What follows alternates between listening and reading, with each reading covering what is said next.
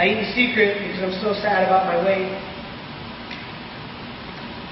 Sin is rising up over my head. I am a completely different person when nobody is around.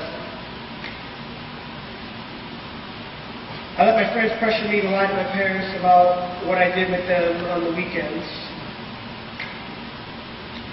I lie to the people closest to me, but I say I don't. I'm sexually active.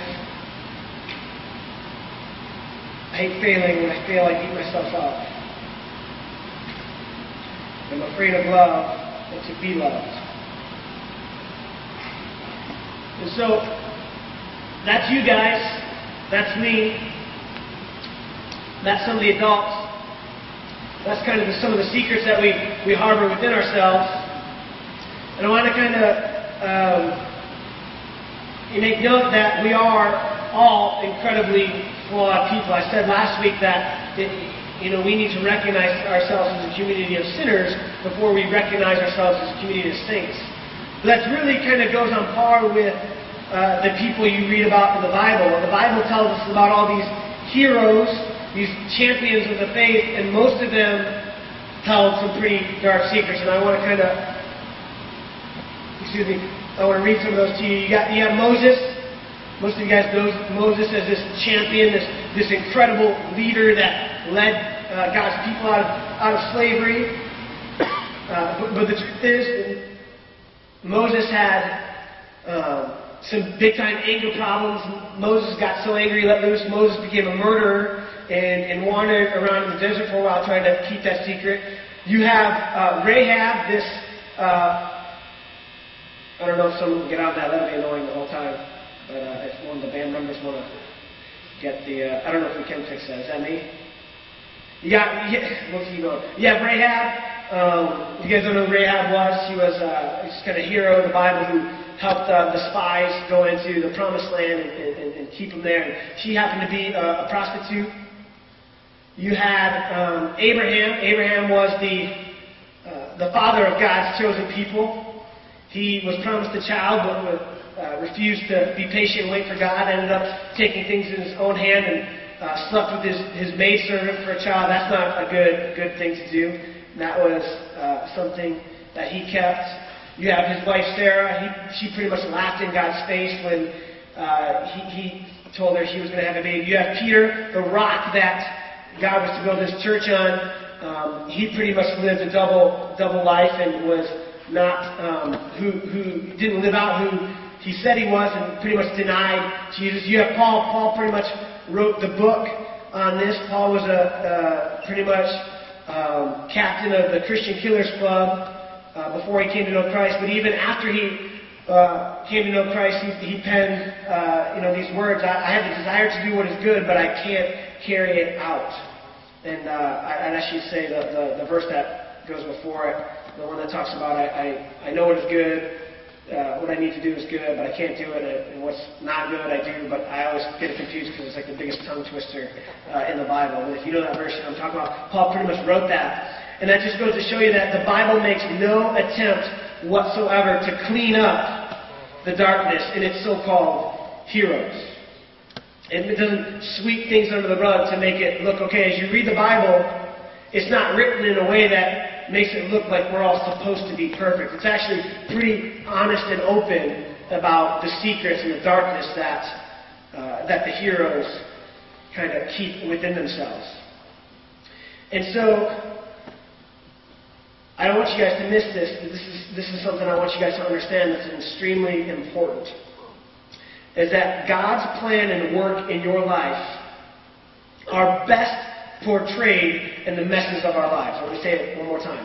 God's plan and work are best portrayed in the messes of our lives. And I, and I sat in my office as I as I looked at those words in my notes, and that, that really hit me because I think so often we, we think the best for God, and when, when God's doing the most is when we see uh, you know a, a, maybe a miracle that we're praying for, or we see um, you know you know kind of this, this offensive thing, and we forget that.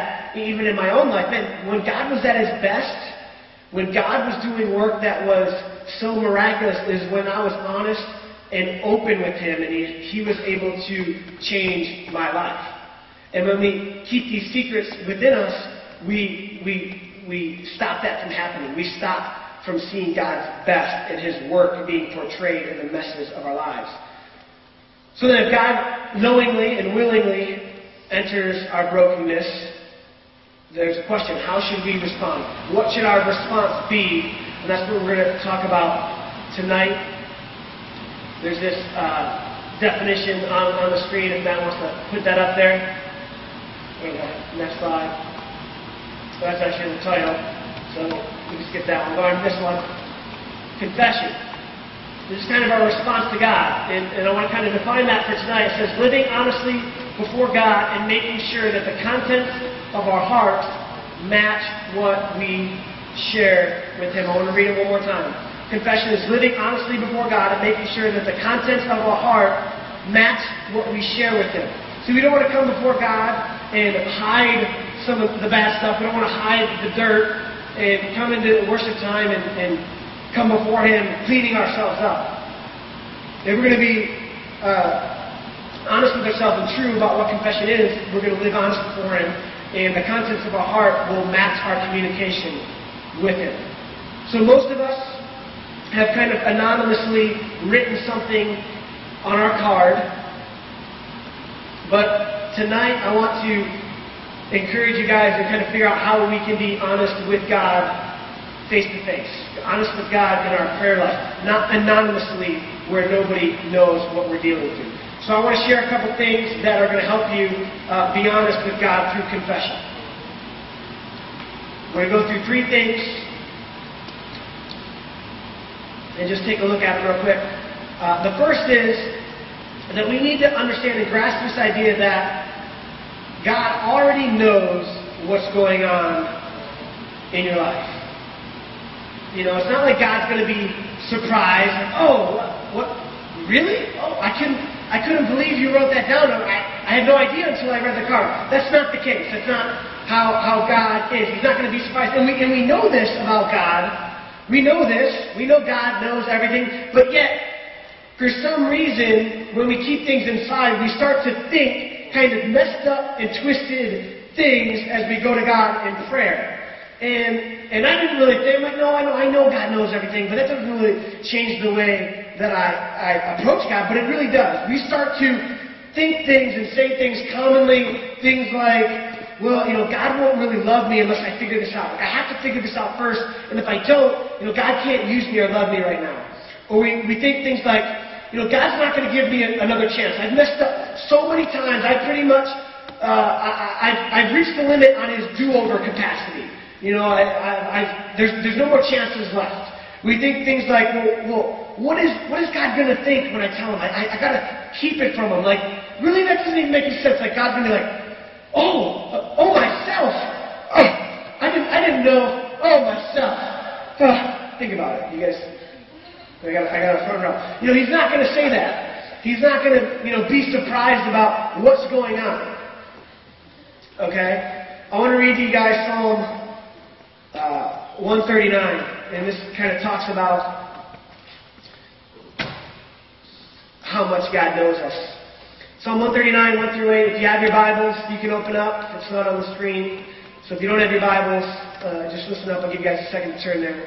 There's a second. Hopefully you're good at sword drills. It says, you have searched me, Lord, and you know me.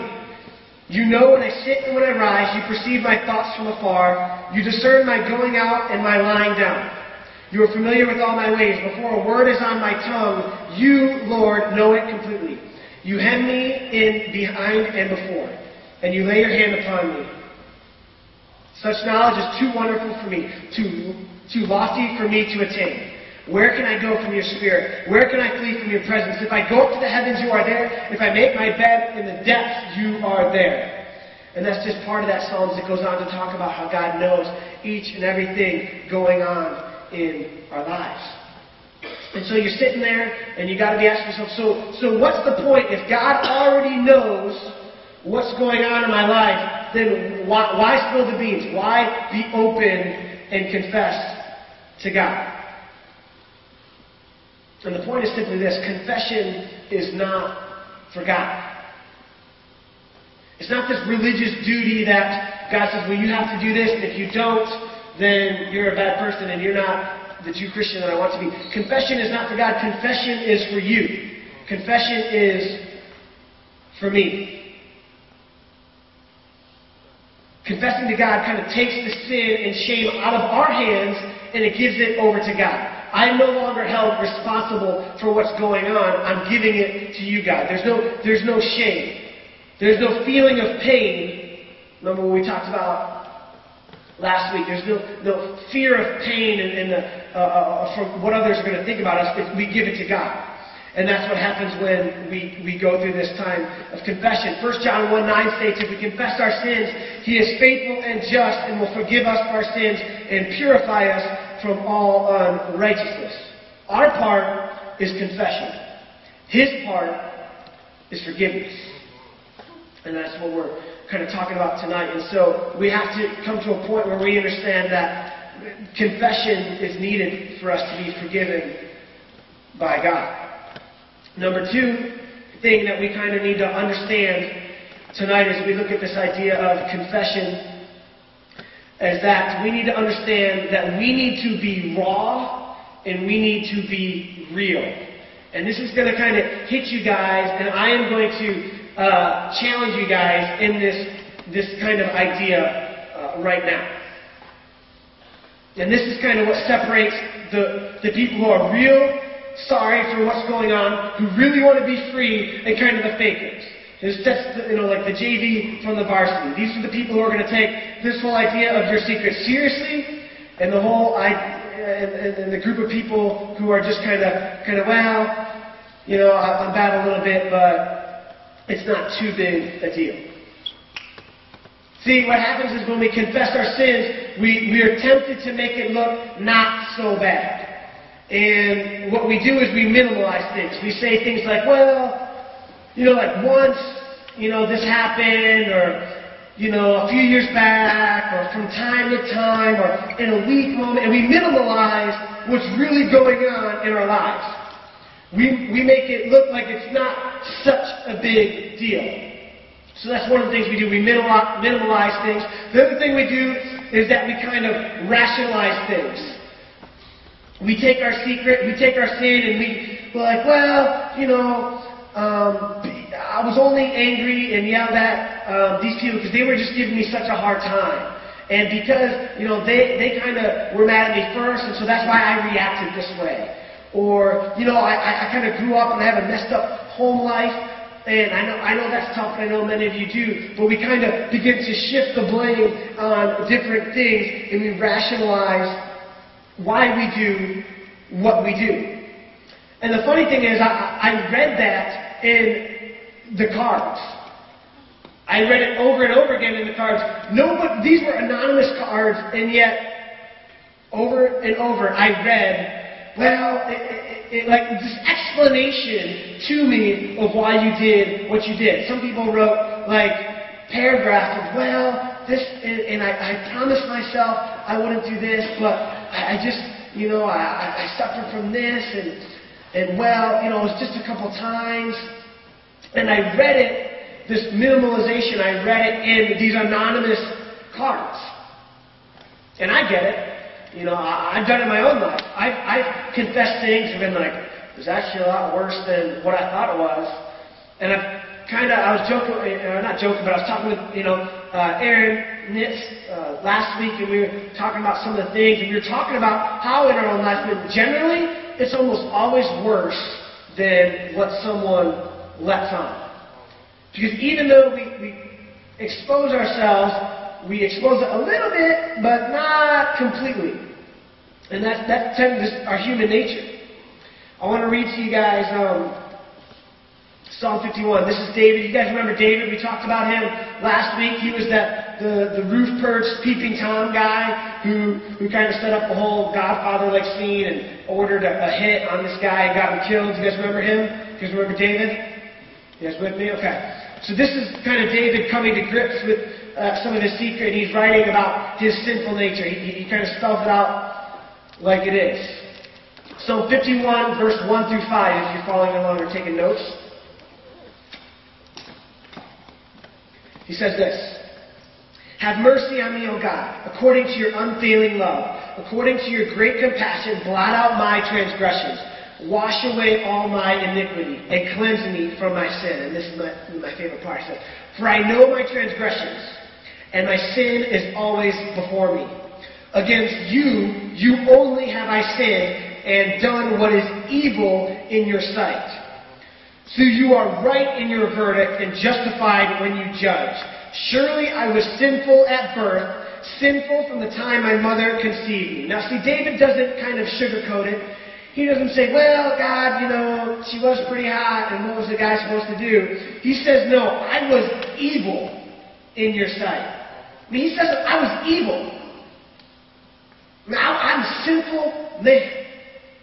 Doesn't sugarcoat it, doesn't rationalize it, doesn't, doesn't minimize what he does. He realizes the weight and gravity of what he's done, and he's open and honest before God. And so again, we have to be raw and real uh, with, with how we're approaching God.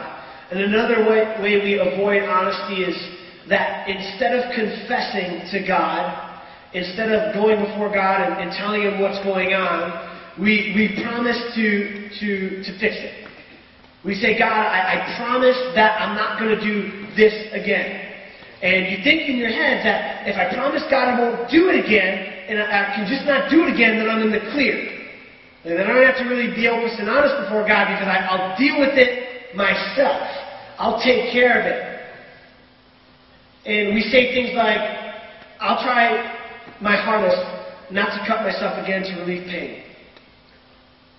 I won't visit that pornography site ever again. I promise not to sleep with my boyfriend until we are married. And we get in these situations, we try so hard, we grit our teeth, we're like, I'm not going to sin, no, I, okay, we resisted it that one time, we're like, okay, good. Woo! Five minutes went by, we're good. Like, we're on a roll now. You know, we're, we, we, we, we, made some, we made some progress, five minutes went by, fifteen minutes, woo! All right, you go to bed, you wake up, man, whole day went by, yeah! I'm doing it. God, we're doing it. Sweet. Whole day goes by. Maybe you're lucky enough. Maybe you are strong enough in your, your human strength. You get a week. Woo!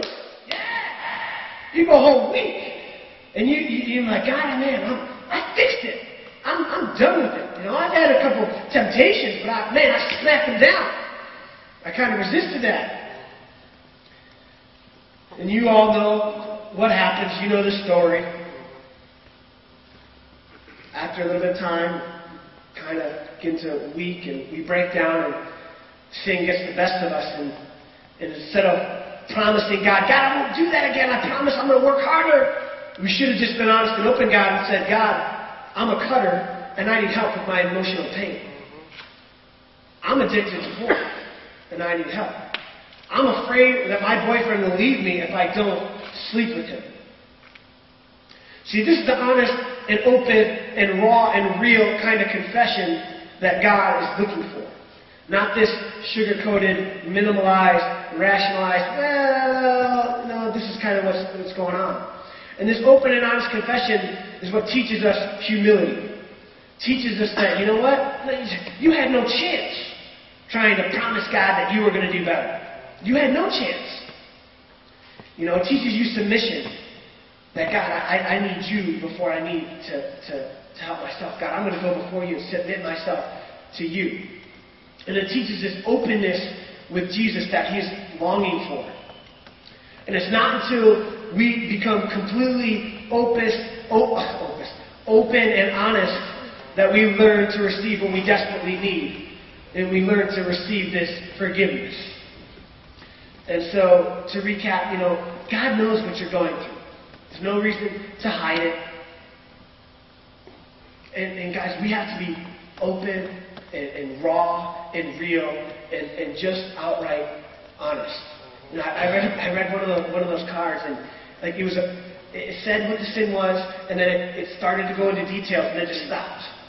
The card never finished. Like, ah, the details aren't important.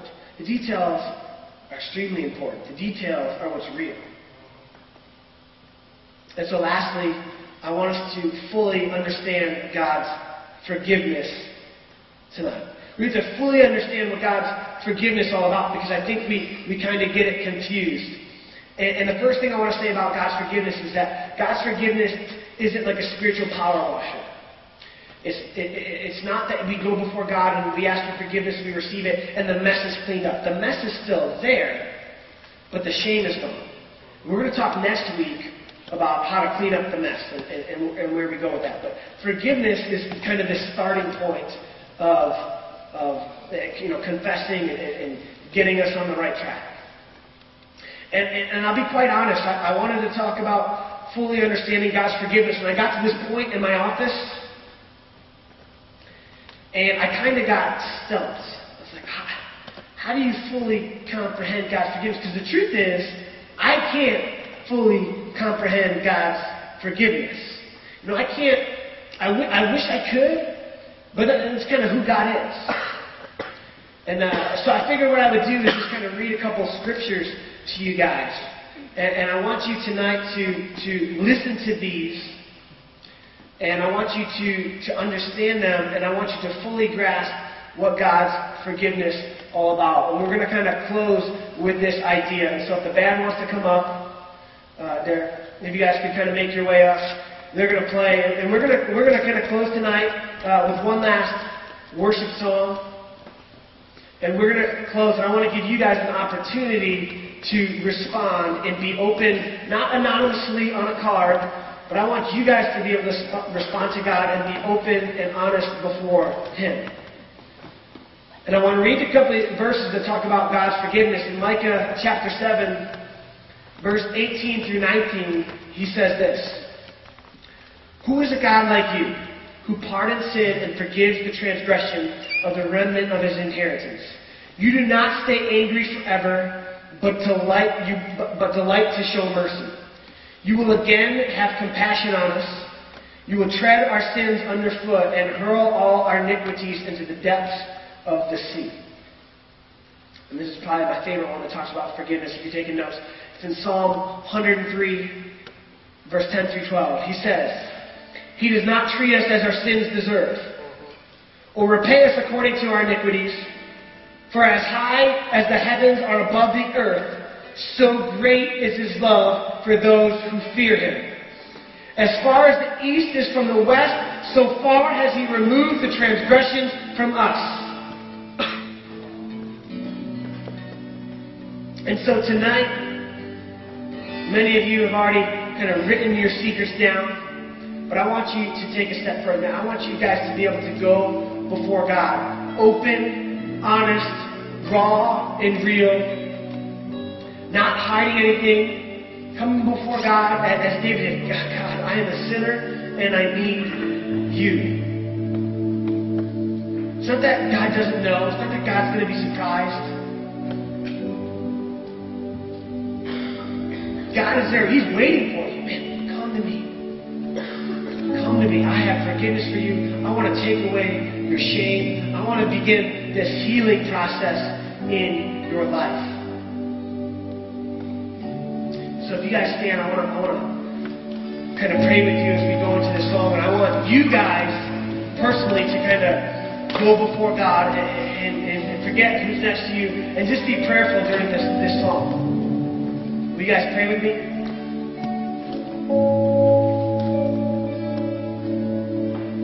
God, as we talk about this idea of confession, we start with confession. We, we, we confess to you, God, that we've been half-heartedly being truthful with you, God, that we've, we've held things back. Maybe we haven't um, been completely honest with what's going on in, in the depths of our hearts, God. We've, we've, we've begin to hide things from you. We begin to kind of clean ourselves up. We begin to doubt your love in our lives, God. We begin to reject the greatest work you can do in, in healing us, because we, we try to clean ourselves up on our own. We try to tidy things up. God, but we don't, we don't want to do that anymore. We want to we want to come before you. Look, look into our hearts as you walk into a house and just see the mess that's there. God, we, we're all unworthy. But you're not an angry God. You're a God who delights to show mercy. You're a God who, whose steadfast love is never ending. God, I, I pray that tonight you would remind us of that. You would remind us that your greatest work is, is, is healing our own lives. God, that we have a God we can be open and honest with. We don't have to come uh, before you with shame. We don't have to come before you, God, sorry and, and and mad at ourselves, uh, God, for what we've done. We can come before you. We lay our lives at your feet, God, and we can receive your forgiveness. God, we know tonight that there's nothing we can do. It doesn't matter how many times. It doesn't matter. God, you have forgiveness waiting for us. God, and we receive it tonight. And it's in your name we pray. Amen.